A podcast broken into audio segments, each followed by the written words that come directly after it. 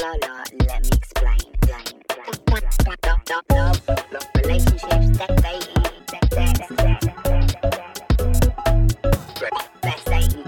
ever.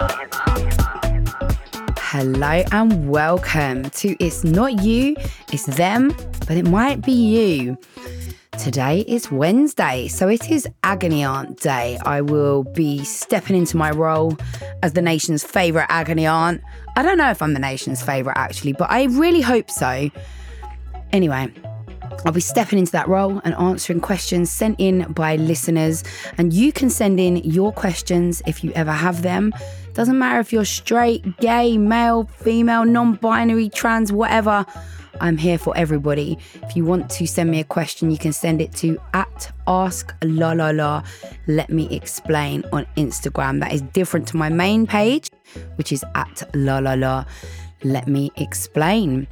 So let's just get straight into the questions. Hey Lala, I've been seeing a guy for a couple weeks now. We discussed having a fourth date on Saturday and loosely chatted about what we would do.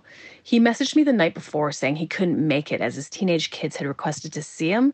It's before they go away with his mom. He said he could no longer do Saturday, but he asked if we could do Monday instead. I understand that his kids are his first priority. I have a teenager too. But do I have a right to be annoyed?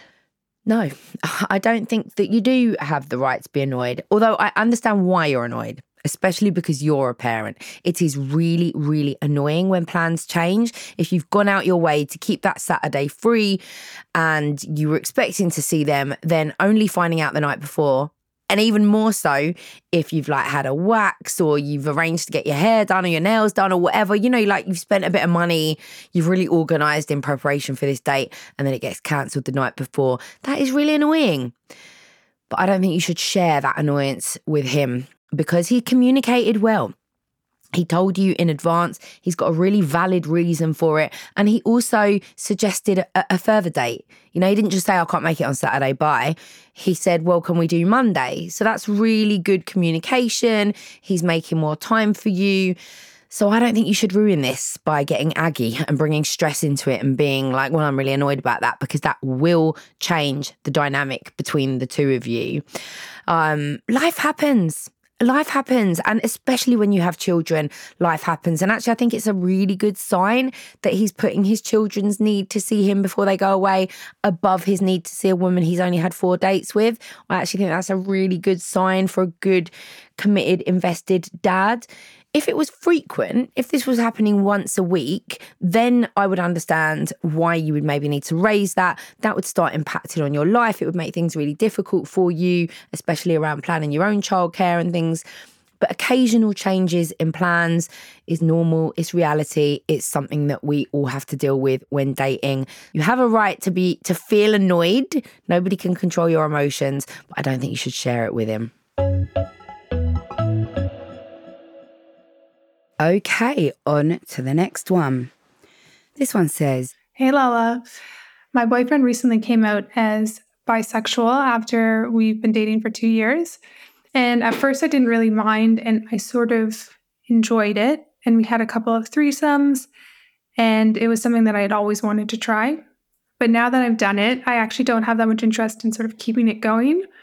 But on the other hand, he would really like to do it again. And I've made it clear to him that I sort of don't want to continue, but he'll tell me from time to time that he wants to be with a man. And he says he doesn't want to do anything with those urges, but it makes me feel really insecure that he really wants something that I can't give him. I definitely don't want to lose him, but I also don't want him going out and having sex with men. Sometimes I feel like he has a free pass because he's bisexual and I think that when you choose to be with someone, then you sort of have to commit to that person, no matter if you're straight, gay, or bi. You are absolutely right that just because he's bisexual, it does not give him a free pass. If you are in a committed monogamous relationship where you have both agreed that neither party is going to be having sex with other people, then that is your boundary, regardless of who else you might be attracted to. The rules don't change just because he is bisexual. The fact that he's bisexual, I guess, only matters in this scenario because of the fact that you feel that you can never satisfy his desire for a man. But if that desire for him is so strong, then he shouldn't be in a committed relationship. He should be single so that he can go off and do what he likes. He has made the active decision to be in a committed relationship. And, and that is the commitment to not be satisfying your sexual desires with other people in any other way there's lots of things that other women could give him that you can't give him. You know what I mean? Like we could be in a relationship with somebody who isn't bisexual, but who might have a strong desire for someone who's got massive tits when we've got really small ones, or they might have a strong desire to fuck someone much older or you, you, know like sex and sexual desire can happen upon us and we can get like urges and you, you know, have fantasies in our heads about things that the person who we are committed to would never be able to give us, it doesn't mean that that monogamous person has to go, I can't give that to you. So therefore, you can get it from somewhere else or someone else. If you want to get it that badly from someone else, end the relationship. I think it's really important to never go down that route of your anxiety where you're saying, I don't want to lose him, but I also don't want him going and having sex with other men. I think you have to be really careful not to compromise yourself just because you don't want to lose him. You don't have to allow him to do what he wants in order to keep him. And if you ever get to the stage where you feel like, I'm going to lose this guy if I don't allow him, you know, enables him to, to have a free free pass for men, or he's going to cheat on me if I don't give him that free pass, then you're already in very shitty relationship territory. Being bisexual doesn't give him a free pass. And if you feel like any of those things are too risky, A, that he's going to cheat, or B, that you have to bend over backwards to allow him to do what he wants to do, then I think you need to take a real serious look at the quality of your relationship. You don't stop fancying people when you get into relationships. You can be, I, I, I you know, it doesn't shut down. I could fall in love with a man, only want to have sex with one man for the rest of my life, but I'm still attracted to other people. I can still see other men and think, oh, he's really hot. But because I'm in a monogamous relationship, that can stay as a fantasy. And maybe that's what your partner needs to do watch gay porn, have a wank, and think about men but he certainly does not have license because of his sexuality to do anything outside of the boundaries of your committed relationship. Hi, guys, it's me, and I'm here to tell you about another Sony Music Entertainment podcast. Now, I know you all like to have a deeper look and get under the skin of a subject, otherwise, you wouldn't be listening to me deconstructing hot topics and getting into the nitty gritty with all your dating dilemmas. So, I think you're going to love getting curious with the fabulous Jonathan Van Ness from Queer Eye. Every week, they deep dive into conversations with a variety of experts on some really, really important and eye or ear opening topics like the history of abortion and the science of sleep. Get excited, get curious, and listen to Getting Curious wherever you get your podcasts.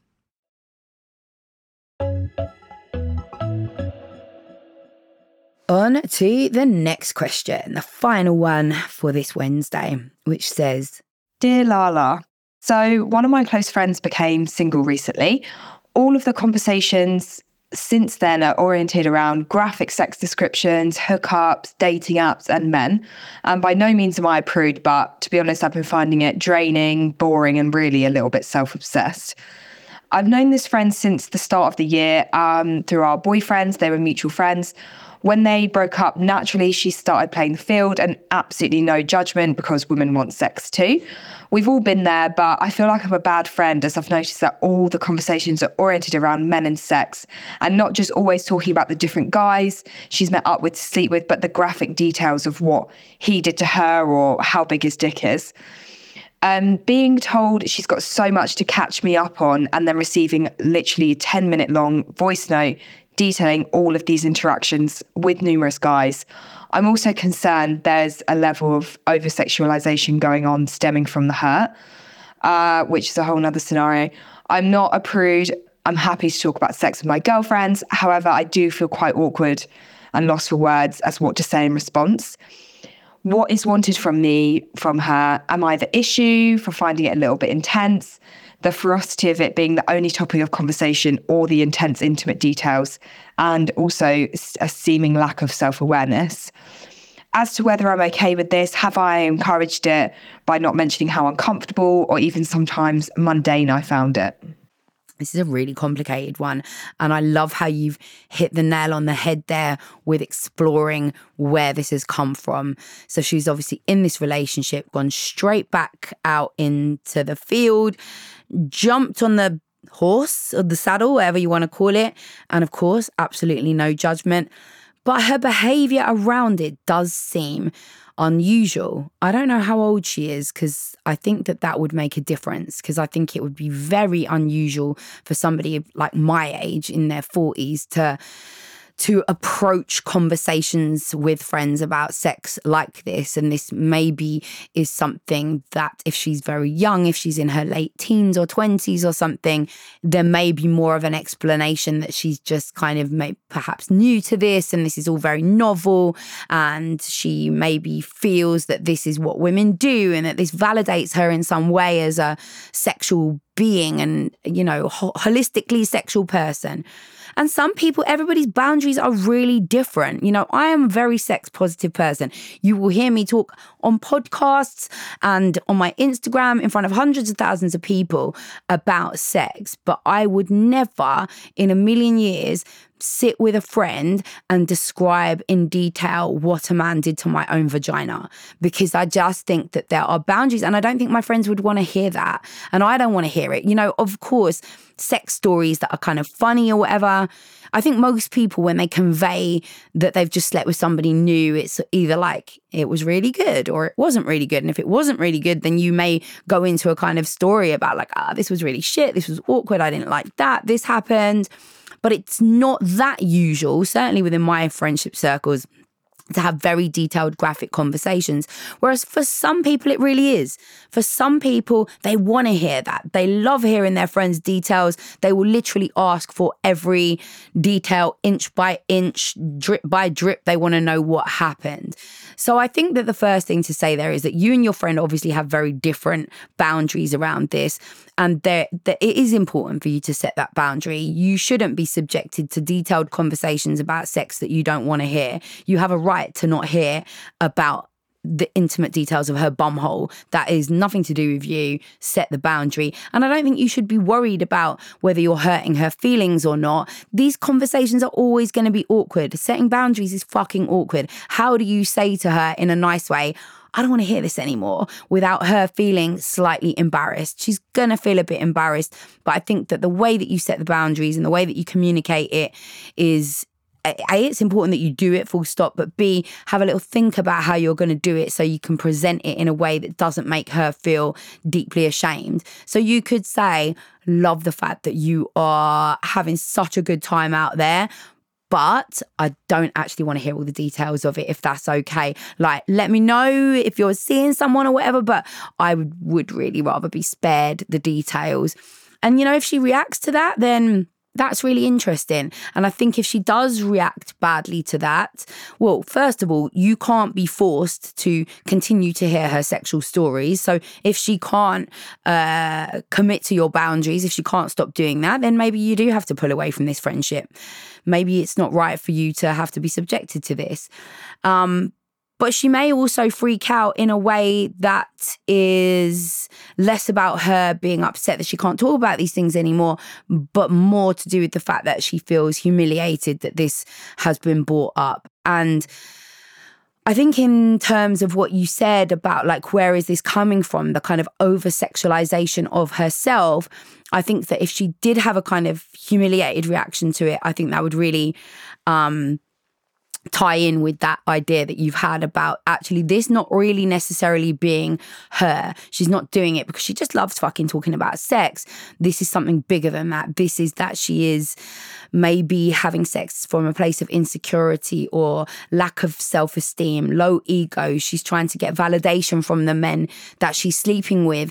And therefore, she's coming back to you.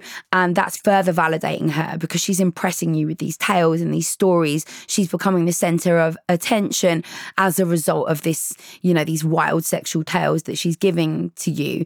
And so I do think that there might be something within that uh, around how she's feeling about herself, how she's feeling about being single, how she's feeling about all, you know, the sex and the hookups and stuff that she's having.